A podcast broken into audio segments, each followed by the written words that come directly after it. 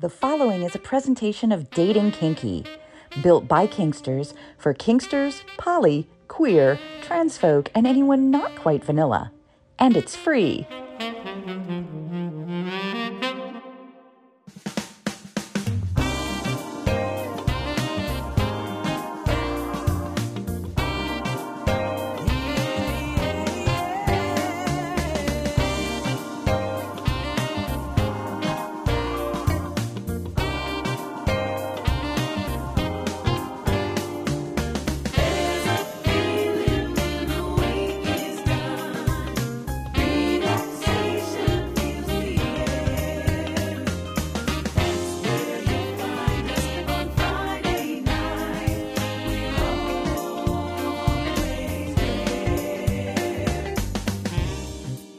Featuring personalities as their authentic selves, this is What Women and Other Wonderful Humans Want, presented by Dating Kinky. It's an intimate conversation with people inside the kink and fetish worlds, as well as educators, sex-positive personalities, and other amazing people sharing their stories of what makes them who they are. And now, here is our own wonderful human with the questions, John, or as he is known around the kink and fetish community, Hi there, Catsy. Hello there, Nookie, and welcome to the show. On her website, our guest today says, who doesn't love to talk about sex and everything in between? She is here to talk through all the down, dirty, and not so fun moments that life has to offer, as she's one female that isn't afraid to embrace all aspects of life, from sexuality to success. Mizzy Bender is a 38-year-old female entrepreneur leading the way in the lifestyle community. Mizzy's journey started out with Mindbender Parties and still remains traveling the East Coast, putting on full thematic lifestyle events with her partner in crime, Spencer. Mizzy's passion and drive is all about creating the environment that is all-inclusive and judgment-free, where we can be who we are without question, where we can have a platform to talk about the things we are curious about without judgments, finding like-minded humans to love and support one another. Through this journey, Mizzy's Boutique was formed, starting as an online shop that has migrated into a traveling pop-up boutique at alternative lifestyle events across the U.S. Shortly after the podcast, the Mizzy Bender Show was created. And that's just the start of the story. Here now, Mizzy Bender on What Women and Other Wonderful Humans Want. They are the questions that establish the story. 5 questions about firsts, bringing back the genesis of the character behind the human. It's the first 5, and it starts now. First time you ever got enjoyment about talking about sex. Oh my God, you're bringing it back, huh? This is like a stumper. I have no idea. I mean, like, my whole life I've been like a super sexual human being. Really weird. So my parents used to own a video store when I was in like maybe kindergarten or something. And they had, at that time is when they still had the super, you know, private back rooms. And at the same time, they also had another kind of like electronics business. So my brother and I would always be snooping around, you know, the back areas, you know, collecting like nuts and bolts and different things for the one business, but really knowing what's behind the curtain. So like at an early age, I was super not knowledgeable about sex, but I knew that stuff had existed. So I would probably say really early on, like I was very curious. I don't know when I first really actually had the conversation though. I have no idea. I mean, I think I gave my first blowy in like junior high school. So probably around that time when I got to have like the you know, meeting up of the boy coming to my house and stuff, maybe that might be the moment. Oh my God. Now I'm going to like think about this hardcore after the show is over and be like, is this a true statement? First time you ever looked at a picture and said, wow, this is something. I can do something with this. Oh God. Okay. So again, I was like super early age. It must have been like second or third grade. My dad got the lingerie magazines in, and the ladies were super beautiful. And I was like, oh my gosh, like that was probably it. Those, I forget what, you know, the super lacy ones. It was just, you know, like nothing crazy or anything, but yeah, no, I loved those magazines when they came because they were my favorite for sure. Women, it was women. First time someone came to you and said, Mizzy, you've opened my eyes to something I never thought I'd think about. Oh, it was when Mornings with Mizzy started during COVID, and we started to really get into, I mean, the conversations went so far deep and emotional and everything. It was that moment. There was a lot of humans at the same time doing it. First time you said, I would like to be a proprietor of a store. Well, I've always wanted to own a business. I never knew what the business was. And organically through my involvement with Mindbender Parties, which we'll probably get into like later on the show, maybe, I started to kind of open my mind to some of the things that the community needed. And one of them at the time was swag. And I just happened to get lucky with something different with New York State, a program that I was accepted into. And I was like, okay, here's the connection. I'm going to take the need of the community and I'm going to build my store and get supported by New York State with this program I was invited into. Amazing. First time you had someone write you back about your podcast and say, hey, I see myself. How did you start? So I don't know that I've ever actually had that conversation yet. I have had individuals in the industry reach out to me to say, oh, this is super cool. I would love to be on your podcast. But it was never really in exchange in that kind of conversation, I don't think. It's yet to happen. I'll add a bonus first five question to you. Oh. Okay. Your first guest on your first podcast?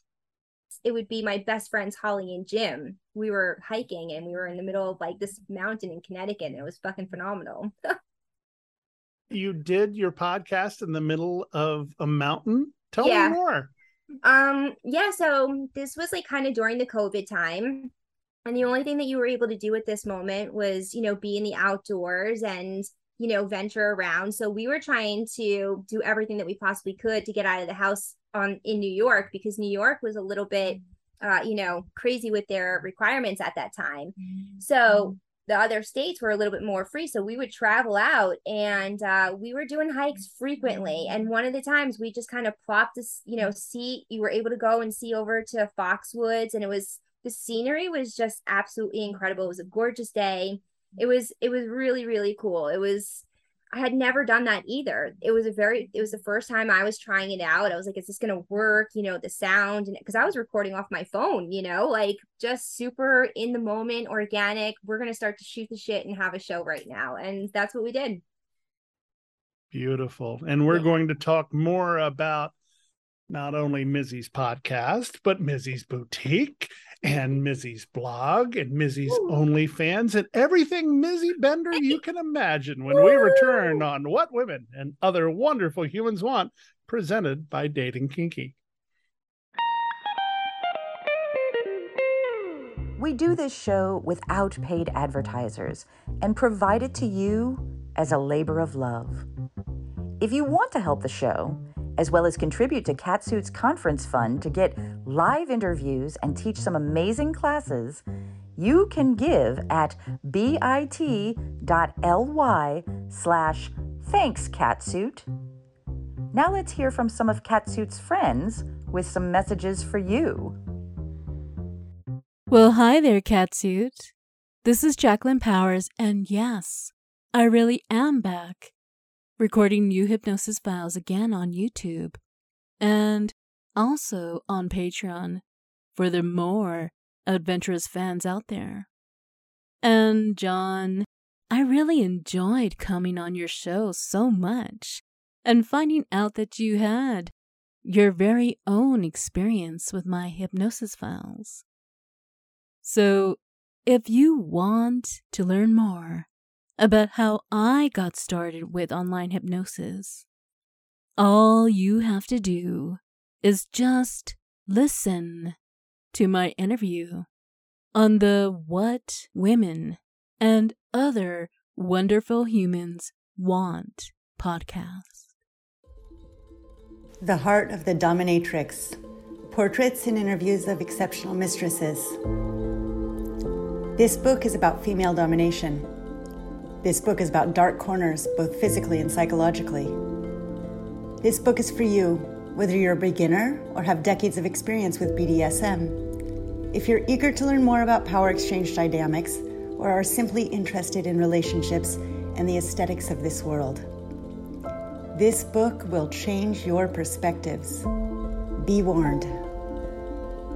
Visit heartofthedominatrix.com to order your copy today.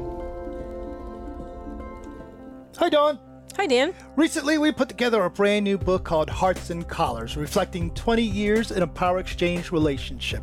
It's 350 pages of what we've been living for the past 20 years. Indeed, and it's got chapters like communication, power exchange and spirituality, how to be a leader, high protocol, becoming a follower, rituals, the new porch time, victim, survivor, and thriver, power exchange and polyamory, submissive versus wife, the practical contract guide, relationship shorthand, as well as other tools and experiences we've had over the years.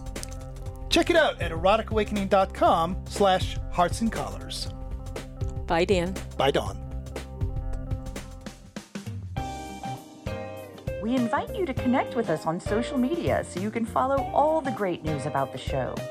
You can find us on Twitter at WhatWomenWantP1, on Instagram at What Women Want Podcast, and on FetLife at WWW Podcast. And if you want to follow the host, that's easy, as on Twitter, Instagram, and FetLife, he is Hi There Catsuit. And now back to What Women and Other Wonderful Humans Want, presented by Dating Kinky. Welcome back to the program, joined by Mizzy Bender, who has so many different things. I almost want to call you Mizzy Media because there's so many things you do. First thing I want to talk about, though, is just something that kind of goes back to how we started this show, and that is how people connect with each other. And you had a very interesting, I'll call it rant, but it was very sweet this morning as we taped this on Instagram, talking about peppy pictures. Yes. Explain to me what peppy pictures are, and then I will continue my line of questioning. Well, so social media is really complicated sometimes to use words. So for some odd reason, I just call, people's penis a pepe because I figure it would be, a fun way. I'm not, I'm trying to get my message across. I don't want to be a complete asshole, but so I try and keep it light and fun and also not get myself in trouble on social media. And I don't want Pepe pictures in my inbox because I find it to be like really inappropriate and out of line and offensive. So I was really frustrated this morning, and I had received way too many in my inbox like that this morning, and I couldn't even take it. I was so annoyed. This show began with a blog that I wrote on FetLife called Dear Men, about those unsolicited dick picture sending. You're kidding me. That's how this show started, because I talked to Nookie Notes, who is the head of Dating Kinky, and I said, Nookie, I get all these messages from my friends talking about how many unsolicited dick pics they get. Mm-hmm. And I don't understand why men don't understand that women don't want these. What do women want? Hold on, I think I have an idea for a podcast. And that is how the podcast started. And then after about 8 episodes, we discovered we're telling the same story. Read the profile. Don't send a dick pic. Be genuine. Have a sense of humor. And as I started interviewing people, I started interviewing them about their authentic selves and discovered that that was the most amazing connection of all. So that's where we kind of did our right turn. So, Mizzy Bender, I will ask you this question. Okay. Why do you think guys do send Pepe pics? Honestly, I think that they're insecure. I have no idea. Like, for you to think that you're in with a female is going to be automatically out of the gate to do that, there's something not operating in your brain the right way, because you either have low self-esteem, you're not comfortable with your own self, you're looking for some sort of positive reinforcement from somebody else. These are the only things I can think of. And I'm certainly not the gal to be giving you that positive reinforcement, because a Pepe is not that great looking. So for you to think that that's the way to come out of the gate is ridiculous and weird. So yeah, it's definitely an internal thing that you need to work on yourself and grow as an individual. And while women, I believe, are attracted by an attractive looking man, I think it goes so much further than that. It has to be the way they treat others, the way they think, their intelligence, their sense of humor. And it's not based on one body part, whereas men may turn it around and go, yeah, you've got a nice, I feel silly saying this, you've got a nice rack, or your ass is beautiful, or whatever.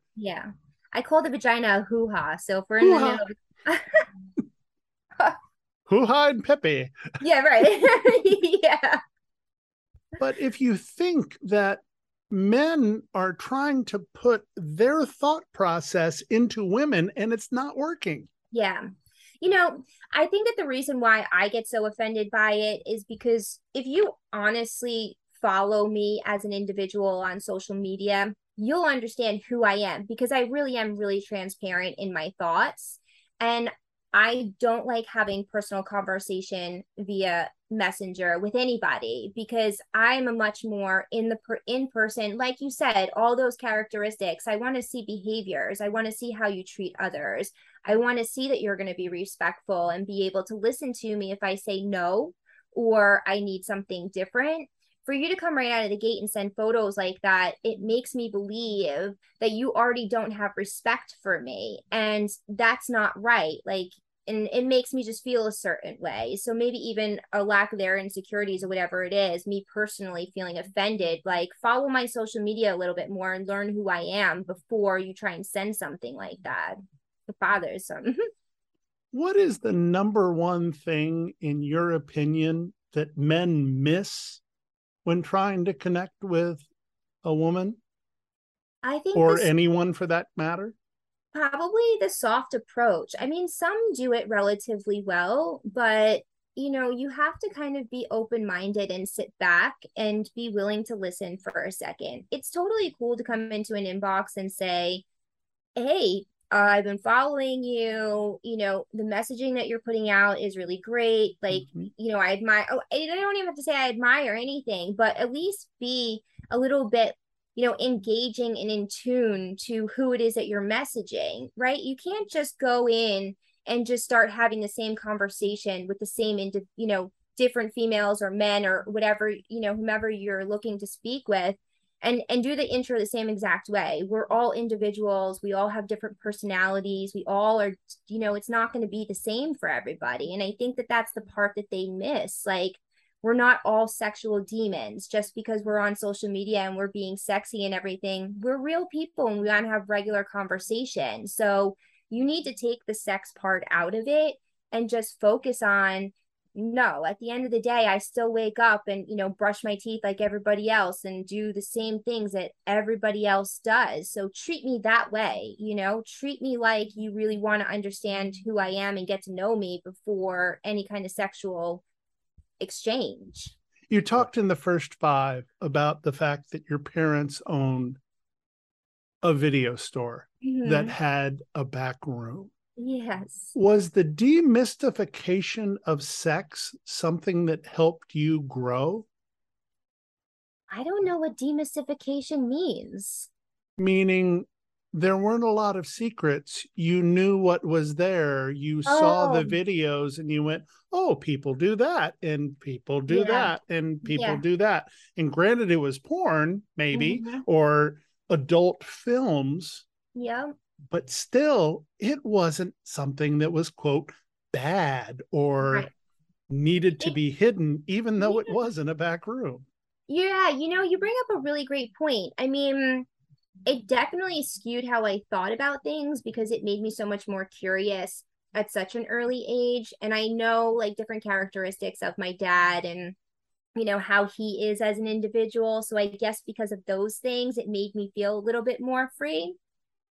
But I still was really having a hard time, you know, coming out in my swinger alternative lifestyle world, you know, fast forward. So, you know, growing up, I think it made me a little bit more sassy and a little bit more in tune to wanting to be flirtatious with the boys, you know. And so, you know, I never acted in any kind of really sexual way, but I was definitely very flirtatious and borderline. Like, I could have been pretty hoary in school, you know, I got the reputation for it, but I really was not doing anything. So it definitely put me in a lot of different swirls of, yeah, wow, I know what this is. I really want to act on it and like learn more about it and be part of it. And, you know, so I guess that's why I'm really happy I get to be in my lifestyle now.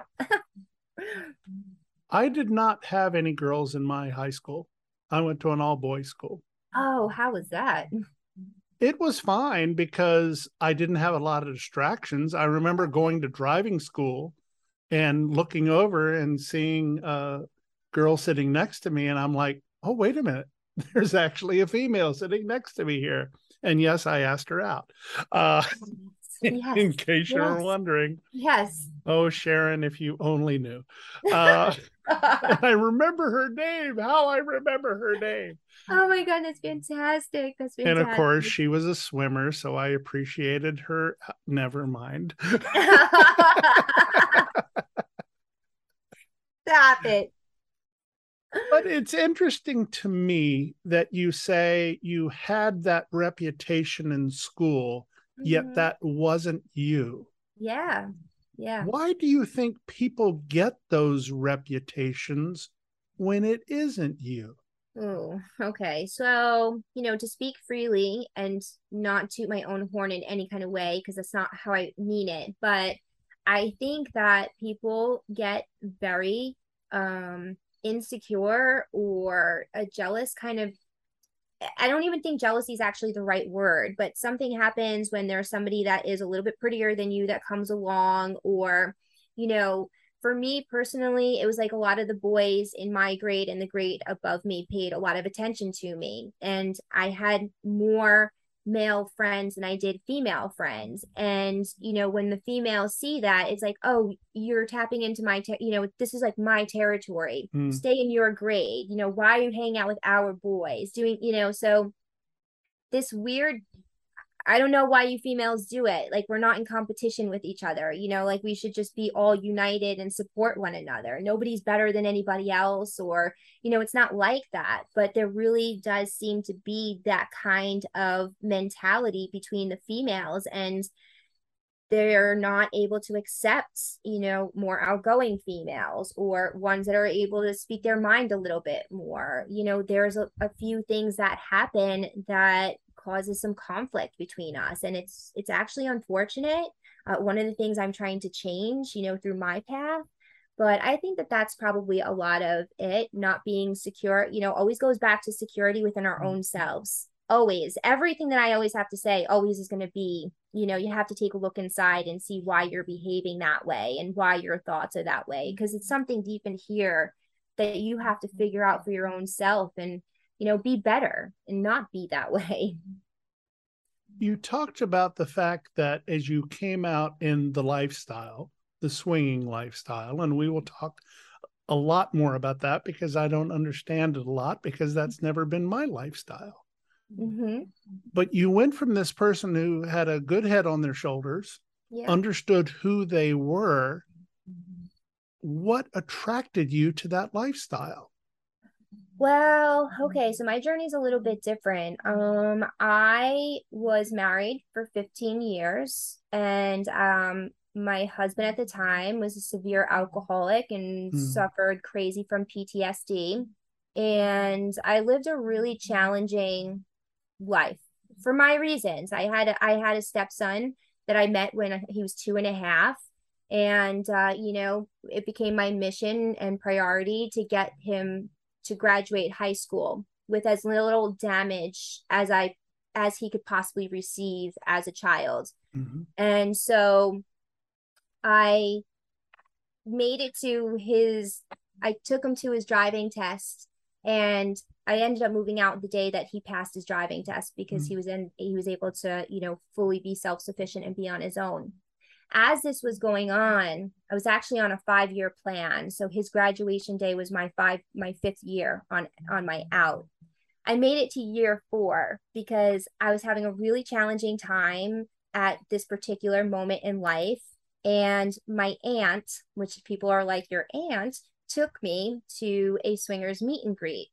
I had no idea that I was going to a swingers meet and greet. She did not tell me that that's where we were going. And it was in a public setting. It was at an LGBT community that we love on Long Island at Cherry Grove. And I didn't realize that I was at a swingers thing until somebody had invited me into a threesome. And I was like, Auntie, what is going on here? And she's like, oh, no, don't worry about it. You know, you should feel really happy. You know, the sexiest couple here wants to take you on the boat. I was like, yeah, but what the fuck are we doing? Like, what is this? I was so confused. And then after a minute, she explained to me like who Spencer was, because Spencer was like really best friends with my aunt.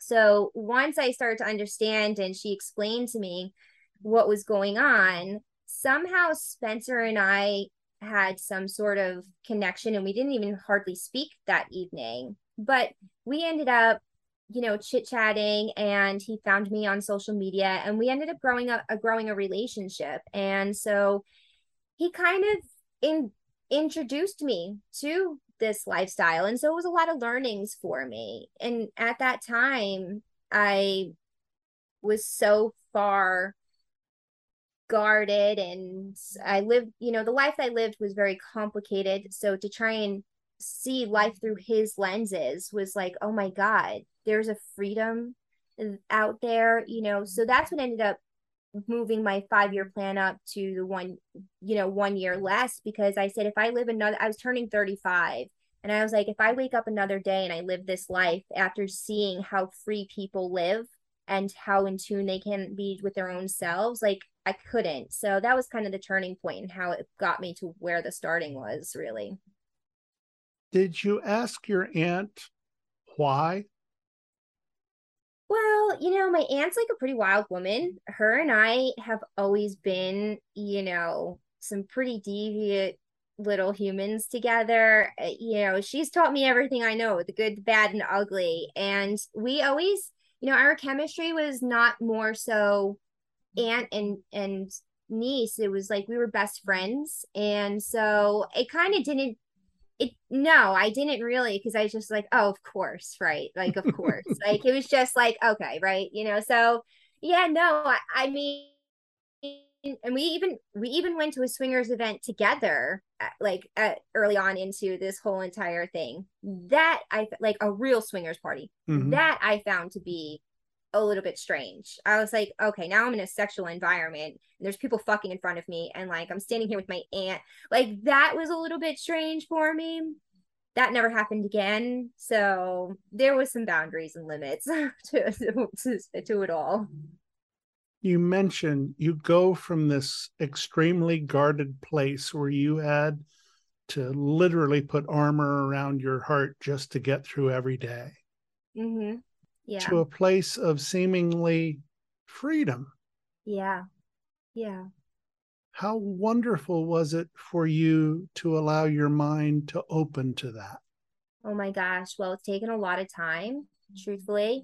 I still struggle now, but it really has been through my morning show and the podcast and all the interactions and me being able to be super honest with my emotions and really speak freely, because I never wanted anybody, and I still, I don't want anybody to ever experience or feel the things that I feel. So it was very therapeutic to be able to speak my truth and relate it to different things. And, it wasn't until maybe last year that I really was like, okay, I'm heading in a direction where I am myself, and I am heading into a direction where it was probably, this is a moment. The moment I started wearing wigs officially, and that was probably last March or April, May, somewhere in that time period. When I started to break out all my different hair colors, that was the day that I really was like, you know what, fuck this. I've lived way too much of not being myself. Today's the day that I'm going to start doing this. And that was the day that I stopped caring. And I was like, I'm officially free. And it was very empowering, and it's very wonderful. It's really, really, really spectacular to not have to have those feelings anymore. I find it fascinating that putting on the wigs of a character brings out the genuine you. Yeah, because, it's kind of crazy on what I'm going to say, but I read something somewhere where it was like, be so much of yourself that it makes others around you feel comfortable enough to be themselves. So I felt like if I put myself out there in the most far out way, in the most ridiculous situations, how could you not feel silly and feel like you want to be at peace and just have fun, right? And so it kind of just became a thing of like, all right, I can do this. And then as I started to get different hair colors and everything, I was like, oh my God, I get to be different people. And I get to be because it really does. It changes, I could put on pink hair today with a snow hat and be this super chill, snow bunny. And then tomorrow I can put on a whole black, thing with my short black bob and feel like I'm going to fucking whoop your ass, it's just very different. And I've always been into individuality. Even when I was married, I, super corporate, very corporate. I supported the C-suite of a multi-billion-dollar international company. I was the executive assistant to our CEO. And in that time period, I would change my wardrobes consistently. One day I would be super pencil skirt with, my button up, but then I'd take it back all the way to Mad Men, and I'd be wearing, a very old school, 50s, 40s, it didn't matter. And so I was able to change my individuality and embrace myself in different ways, but I was not allowed to wear form-fitting clothes. I wasn't allowed to wear tank tops. I wasn't allowed to do or wear.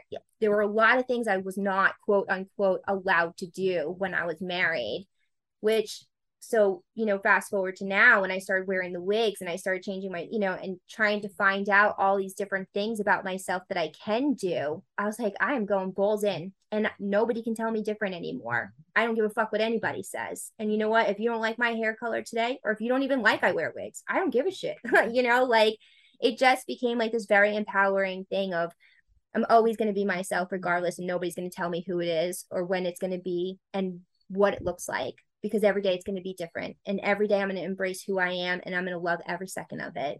And that was kind of really part of, the growth process. Is there a wig that's closest to the genuine you? Oh, so I have these wigs that are shades of purples. I really, really love the shades of, I have red hair right now. So the ones that are within my reds and the purples, I feel fit me the most. Just they fit my complexion, and they're the most natural to organic, I would say. And so, yeah, there's this really pin straight, long purple-ish, purple reddish that I really do love. And that was when I felt most comfortable, for sure. You go to the swingers event and start being a part of the swinger lifestyle. When did the entrepreneur arrive? So that arrived because after, so when I was in corporate, we went through this huge restructure, and they were moving the corporate office off of Long Island and going into a different state. So they ended up eliminating my job position because they needed somebody to support the C-suite in the position, you know, in the state that they were going to. So they ended up giving me 6 months severance, which I felt very lucky over, because like generally people only get like 3 months, and, you know, so I was really happy because I was like, okay, 6 months. Like I'm kind of just going through like my divorce here. I was struggling hardcore too, because it wasn't just my divorce. When I left, I actually ended up losing the relationship with my stepson, which was the only reason why I stayed for that entire time. So I was in a really bad place, and my grandmother had just passed away. And so then I lost my, like literally like all this is happening in a very short period of time. So when they gave me the 6 month severance, I was like, this is great. You know, like I could take a minute and think and just like regroup. But Spencer was like, well, listen, instead of going and finding another job, why don't you work primarily on Mindbender Parties? For me, that was a really hard shift because, you know, in order for me to make the dollars that I was making at my job, I would really have to commute into New York City. That's like an hour and a half commute for me one way, you know, so it would have been, there was a lot I was thinking through. So I said, you know what, with 6 months severance, I'll give you 3 months. If after the 3 months, I don't think that this is a viable option for me, I will then commit the next 3 months to finding a different job and pursuing my career and doing all that. Well, it turns out I actually love the sex environment. So, you know, as I was exploring, you know, learning the industry and watching and observing, because that's really all I primarily did initially. Like I really took a step back because I wanted to understand what I was really getting myself into and like what he was asking me to do. And was I capable of growing it? Was I capable of even doing this? So, you know, I took my time with it, and over, you know, maybe 4 months, I said, okay, I'm going to commit to doing this like full time. At the same time, he had this idea that he always wanted to have a boutique, but he didn't know what it looked like. He didn't know anything of it. You know, it's just, I mean, his whole life, he's just accumulated things that he always wants to sell. And he's done it, but, you know, not to a large scale or anything of the sorts. What ended up happening, though, when my severance was over and I went to New York State, you know, I wasn't going to go for unemployment because I was like, I already got 6 months and I didn't want to be greedy. So I was just like, kind of like toying with, am I going to do this? Am I not going to do this? So Spencer encouraged me to go and just check it out. Like, what are they offering you? You know, can they do job placement? It was kind of like a whole big conversation. So I ended up going down to the unemployment office, and they said, well, you know, because your work qualifications, you can apply for the SEAP program. And the SEAP program is New York State will extend your unemployment for 13 weeks if you open up your own business within New York State. Now, they don't pay for you to, you know, open your business. They don't pay for all the things that they needed you to do, because the fucking list that you need to do is like real long. Like I needed to make my business plan, my marketing plan. I needed to go to school. Like I had to have a certain amount of credits. Like they had a lot. And over the period of time, like you had to submit the documentation when they wanted you, you know, it was very in depth. So I was like, whoa, okay. Well, I said, if you think that I am going, you know, if you think that I should apply for it and think, you know, I have a good chance at getting it, you know, let's do it. Let's do that instead of going for just straight unemployment. So lo and behold, I ended up getting approved into the SEAP program. And that was the turning point of it all, because COVID had just started also. I was lucky enough, and I don't know how, ended up getting whatever those silly bonuses were that everybody else was getting on top of the regular unemployment or whatever.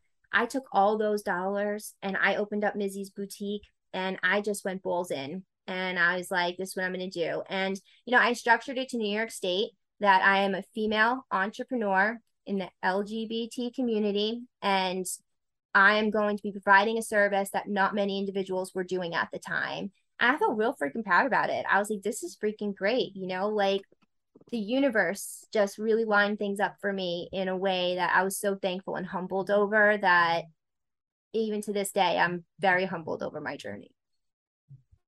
If you walk into the doors of Mizzy's Boutique, realizing it's all online. Mm-hmm. But if you were to walk into a brick and mortar version of Mizzy's Boutique, what would be the first thing you'd see? Oh my God. Probably like a peace sign, like peace and love. Like it would probably be something so like that. You would probably, yeah. I'm very spiritual. So you might even see some fairies, truthfully. It'd be like mushrooms, peace, love, fairies, trees. It would be something very like that. So what do the other rooms, what are they made of? What are some of the things that are in the boutique for someone who's never been in?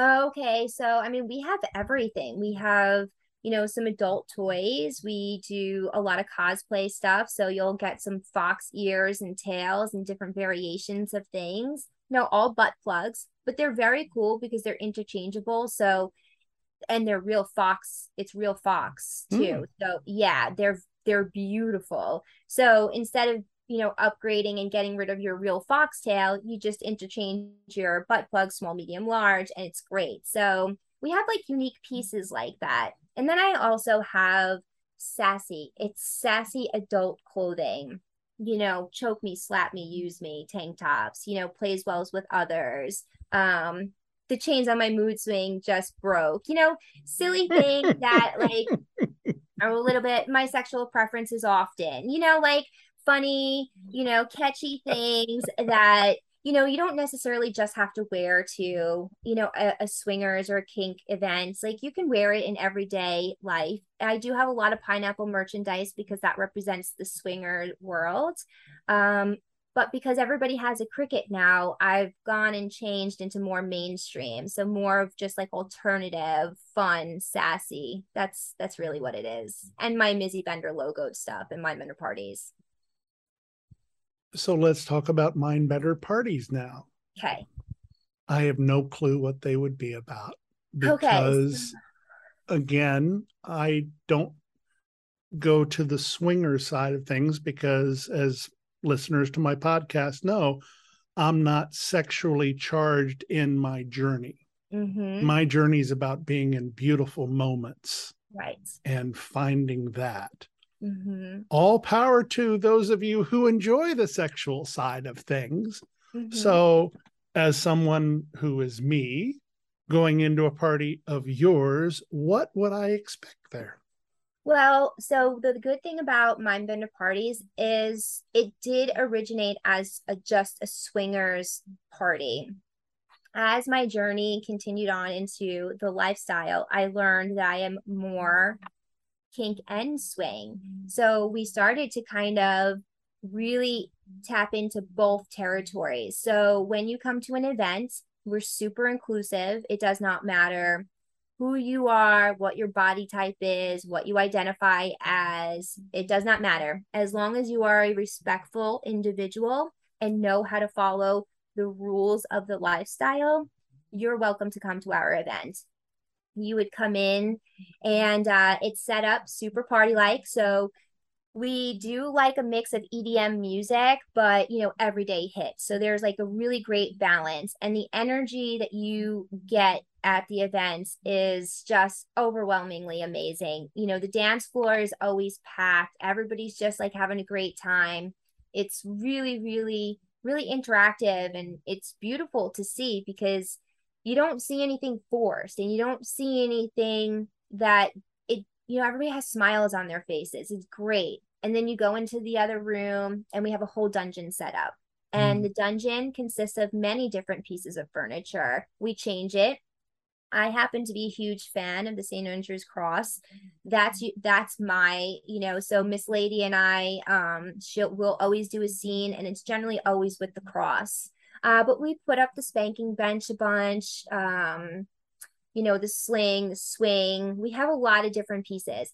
Then, you know, we make sure that we are available. If you want to learn how to use one of the, you know, pieces of furniture, we can, you know, show you. Miss Lady does like some really great interactive scenes on them with others. So you'll see her doing some, you know, generally it includes a lot of sensory play. So a lot of flogging, mostly some of the, it's mostly flogging materials, and maybe more on the softer side of things, and then maybe some claws and stuff. But aside from that, you know, we don't go too deep into some of the stuff that we take out, because people are not at that level. It's not like an advanced, you know, kink event. This is like a very basic intro. Are you curious? We'll start exploring at your own, you know, pace and leisure. And so you have a really great combination of both worlds colliding, and it's really enjoyable to watch, because those that have never experienced being on a spanking bench before, and you put them on there, and then you have a few individuals around them doing sensory on top of some other stuff. It's like, whoa, yay, this is great. Yeah. So I would say overall, great energy, amazing humans, and all inclusive is what you'll get from Mindbender Parties. I have a set of friends that go by the term the swinky life. Yeah. Swingers and kinks coming together. And they are four of my favorite people. I got to see them at FetishCon for the second time after seeing them at Kinky College, and they were a guest on the show just 4 shows ago. Oh. They talked about the fact that when it comes to swinging and kink, the thing that has to be put in the intersection for everyone to understand is the consent part of it. Yep. Because swinging has one set of guidelines, kink has another set. But this being in a swinging lifestyle, how do you mix those two together?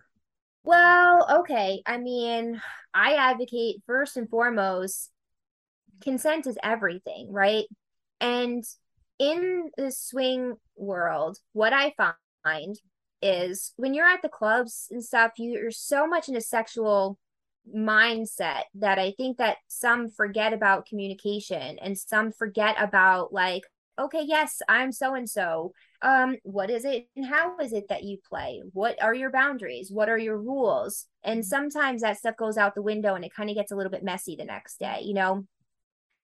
In the kink world, first off, there's, I think, a lot less alcohol involved. You know, I don't think those that are topping are really, you know, taken in some beverages, and I certainly don't think that they're bottoming people that are intoxicated. And if so, well, I've never heard that before. That would be a huge faux pas for me if I heard that. So, you know, between those two things, you put in alcohol and changes things altogether, because people's mindsets goes like right out the window. In the kink, you guys are setting up your scenes, and everybody's, you know, on the same page. You know what your safe words are. You know, you kind of have a solid composition as to what's going on. Swing world, it's not like that. And I wish people took the time to communicate a little bit more. I actually just did a morning show this morning, and the topic was rules and boundaries you should know of in the lifestyle, created by lifestylers. So it was the community putting together a list, and, you know, me sharing out my personal thoughts attached to each one of them. But it came down to communication and, you know, making sure that everybody's on the same page, no matter what mindset you're in and no matter what's going on. So there's definitely a lot that the swingers can learn from the kinksters, 100%, because the communication needs to button up some. Kink has a lot of education involved in it. I mean, you can go on FetLife and find couple dozen classes that go on every single day that people are putting on virtually or in person again, which I'm happy to say that I love teaching in person. Yeah. Is there a lot of education that goes on in the swinging community? I don't see any going on. Now, should there be? 100%. And that like is my primary goal with my podcast. You know, listen, my podcast is very straightforward and is very honest. And, you know, sometimes I probably say things that I shouldn't say, but they need to be heard, you know? So I feel like I'm really trying to lay down that foundation, like Lexi Silver, you know, she does her swinging 101 classes. So I've seen that from her, But as far as others, I'm sure that there are podcasters out there and there are swingers out there that are trying to educate in some sort of way. It's not anything so far in my face that I can say, oh, yes, I know this, that, and the other thing, and I've seen all this, unlike the kink industry where you can pull up, like, I mean, you could pull up everything and anything on there, you know, so there is a lack of education going on, which is probably another reason why I'm so passionate about my morning show. And I think that's a beautiful thing. And we will talk about the morning show and many other things with the one and only Mizzy Bender when we come back on the program. Have you ever wanted to try something a little kinky in the bedroom but had no idea where to start? Or maybe your partner just told you they're into water sports. No, not the jet ski kind. And you really want to fulfill their fantasy, but you're nervous. That's totally normal. I'm Kate Sloan. I'm a sex journalist who's talked about kink in magazines like Cosmo, Playboy, and Glamour, and on my podcast, The Dildorks.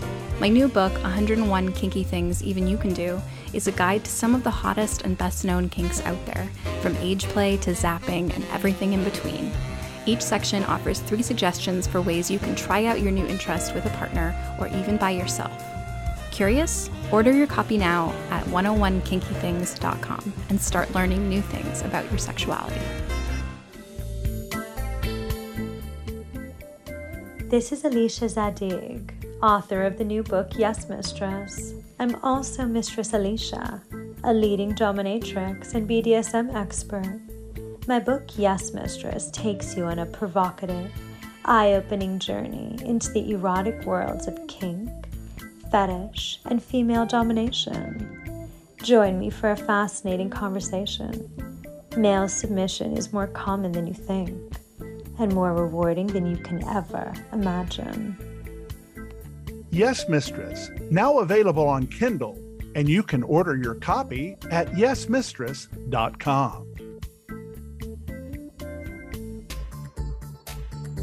You all know I love my catsuits, and the ones that have never let me down come from the amazing Winter Fetish. I've had some of them for 10 years and they're still going strong. Specifically made for fetish play, these suits come in only the best spandex or PVC with zippers made for action. You've seen them in the House of Gordon, It's Always Sunny in Philadelphia, and now these suits can be yours. And if you use the code www.spandexcat, you get 10% off your purchase and you support the show as well. And as always, I give you this promo because I believe in what Winter Fetish does. So visit winterfetish.com and use the promo code www.spandexcat and get the catsuit of your dreams from Winter Fetish. Hi, this is Venus, and I have a special message going out to all the single ladies listening right now.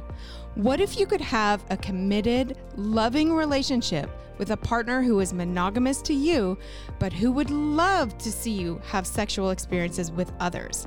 Sounds too good to be true, right? Well, it's not.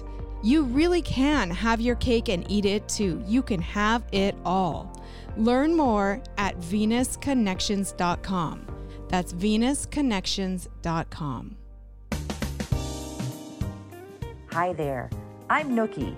My pronouns are she, hers, and I'm the founder of Dating Kinky, a different kind of dating and educational site for kinksters, poly, queer, trans folk, and anyone not quite vanilla.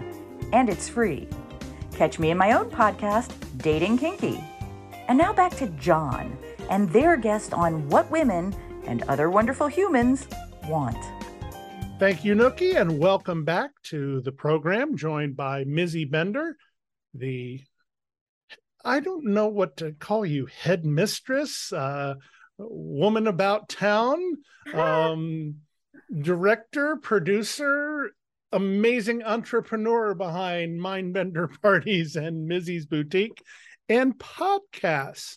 You do a morning show, which I think is a fantastic idea, because not everybody wants to hear about what the Kardashians were doing yesterday or the latest entertainment gossip. They want to hear about what they like to talk about and you bring them that. Tell me how the genesis of the morning show started. Oh my God. So really weird development was the height when COVID had just began. We were scheduled to head up to Philadelphia. We were supposed to put on our shenanigans. I forget the specific name of it. It was a St. Patrick's Day event. And it was the week that there was all the hubbub coming that we potentially might be going down on lockdown. And that hadn't happened yet, but there was all this uncertainty going on around us. And so we said, you know what, we don't understand what's going on in the world. We canceled our event, which the club was not happy that we did that, because there was no reason, quote unquote, to do it at that time. But we just, with everything going on, we felt very uncomfortable about it. And so after a couple of days of conversation with the club and going back and forth, we pulled the plug on the Friday. We were supposed to have the event on Saturday night. And so Friday, we went on social media and said, we're really sorry, but due to the circumstances that are, going on around us, we just don't feel comfortable bringing swingers together, and it just didn't seem morally right. One of the conversations that we had on that thread was it was kind of a joke where they were like, well, just, go do it from your house or something like that. So I was like, wait a minute. Oh, that's right. We have like Facebook Live. We could do, so we did Saturday night from our living room, and we did it we actually did it a lot of COVID, truthfully, but we did Saturday night live from our living room, and we transformed our living room into like, our club. And, we sat on social media on Facebook for hours, and I can't even tell you how many individuals came and went through that show with us. And we were drinking, taking shots and having a grand old time, but everybody was so uneasy. You can feel the energy that people didn't really understand what was going on. So we were having conversation on top of, being silly and fun and all this other stuff. And the next day, we received so much correspondence from the community, people that weren't even part of the community really at that point in time. Those that just kind of funneled through that the Saturday Night Live, saying, thank you so much for putting on that show, because we just don't understand what's going on right now. And it was really kind of difficult listening to a lot of the messages that were coming through, and it just was not sitting well with me. I was like, this is just awful. I couldn't sleep. I have nothing. So that Monday morning, I ended up going on Facebook Live. I was on for hours and hours, and I just sat there and I talked to anybody that would come through and everybody. And it then, I don't know, after maybe like 4 or 5 hours of doing that, somehow we jokingly was like, oh, we should do this every day. And I was like, oh, okay, we should. I'll do it every day. So that Thursday, I launched Mornings with Mizzy, and I would go online at 7 a.m. and host the show until 12 p.m. every single day. And I would put together an outline of what we should talk about, and we talked about what was the current events that were going on. We didn't spend so much time on it, because that's not really what the purpose of it was. The purpose was to distract everybody from that. The only time I said I was going to pause the show was when the governor was going to come on and do an update, because, we were still trying to find out information and stuff. But it was really phenomenal. And that was probably when the world really started to understand and get to know who Mizzy Bender was, because I just felt like everybody was in such distress and everybody was in such a bad place that the only thing I could do was start sharing my whole history and everything about myself to say, you know what, I understand that you guys are feeling alone. I understand that you guys are feeling this way. Let me tell you some stories about myself, and let's talk and get to know each other on a personal basis. And I probably shared a lot of stuff that I probably should have never shared, but it was something that the world needed at the time. They needed to know that they weren't alone in the emotions that they were feeling, because you had a lot of individuals that were home alone by themselves. And when you're home by yourself, your thoughts can go real wild and go astray. And so you had a lot of mental health things going on at the time. And there was so much going on that a lot of individuals were writing to me saying, like, this is what I'm struggling with today. Can you talk about it? And, they were sending me topics that they wanted me to talk about. But the only way I knew how to talk about it was to relate it back to my own self. And I probably have a story for every situation that you've been through, good or bad. I was able to relate to everybody on, and it was really lovely. And after that, you know, like when COVID kind of started to, you know, go away a little bit, I started to cut the morning show down, and eventually the morning show went away because I felt like there wasn't a purpose for it anymore. You know, I felt like I did my job, and I felt like I did the right thing, and I felt really great about what happened and where we went as a community and how we grew together.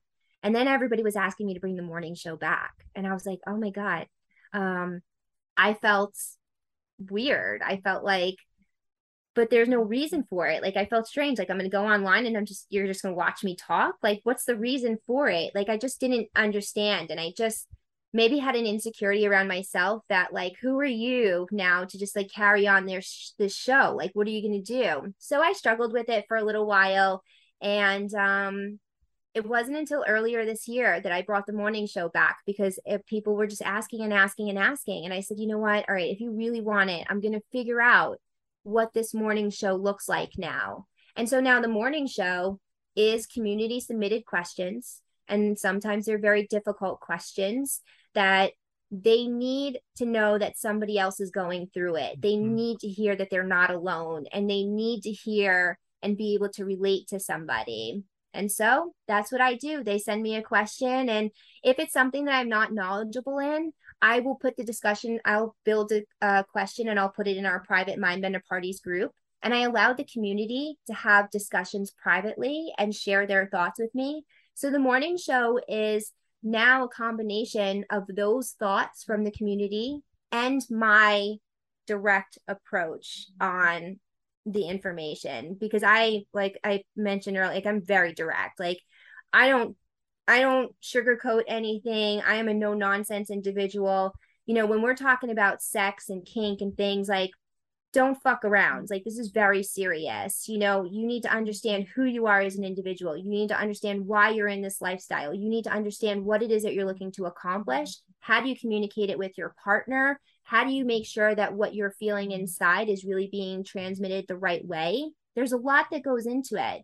And in order for you to get to that place, you need to be solid as an individual, right? So I really emphasize self-care, self-work, you know, all these different things, making sure that you're always in tune and you can't push the buck onto somebody else on why there's an issue and there's a breakdown in this lifestyle that you're living. So it's great. I'm really happy that people accept my assholishness at times, because it seems so, you know, but it's really lovely that I'm supported in such a way that people feel really positive about the information that comes out of it, and that they feel that maybe I should say that I feel now that I have a value on what it is that I'm trying to do. Because initially, you know, in that time period, I just didn't understand. Now I feel complete. Now I feel like, okay, I understand why I'm doing this. And now it's my passion, and I'm never going to stop.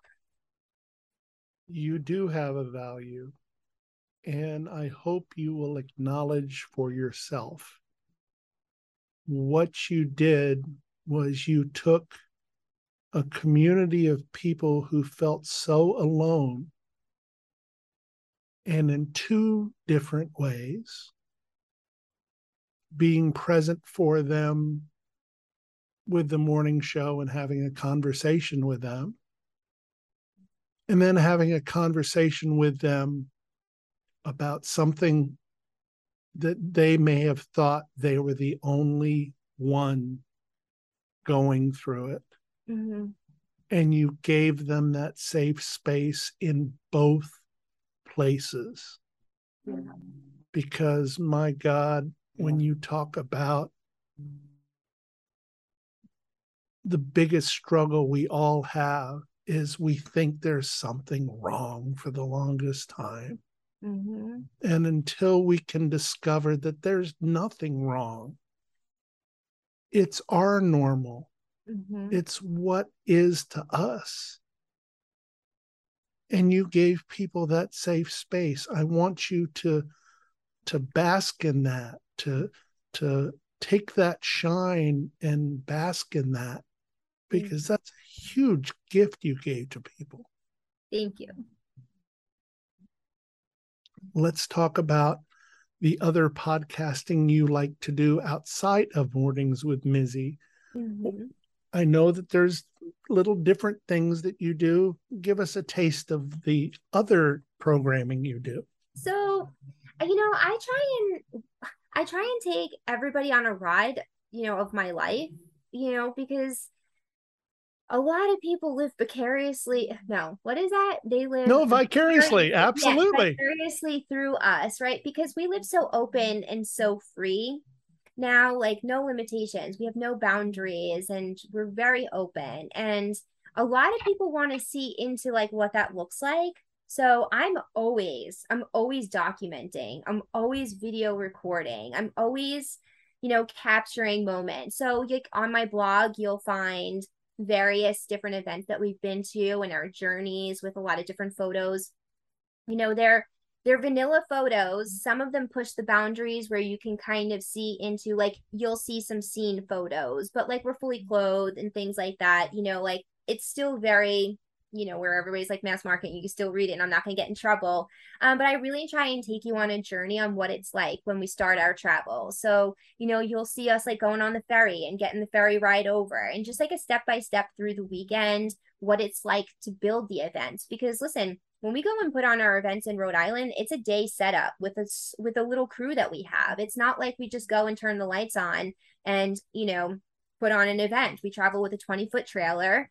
And there's a lot involved with it. So, you know, to be able to show everybody, you know, the pros, the cons, the ups, the downs, and all of it is my way of keeping things super transparent. So through my social media, you'll be able to like live in a day in a life of, you know, Mizzy Bender, Mindbender Parties, Mizzy Bender Corp, however you want to branch it out. And, you know, also I do have my OnlyFans where you can kind of see a different aspect of my life, but it is still a day in the life of Mizzy Bender. No matter what I do, it is a day in the life, and you will get whatever's going on and, you know, things like that. So, and I found like enjoyment out of it. I'm trying to get better at blogging.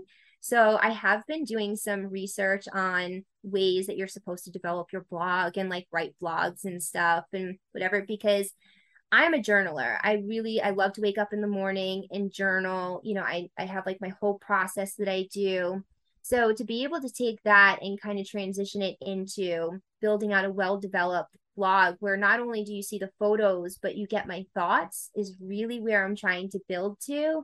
So it's been really fun tuning into who I am and providing the content that I think is what really keeps true to who we are as a business. And that's been really remarkable to figure out. You've opened your life, you've opened your business, you've opened your personality to the world. What does Mizzy Bender get out of it?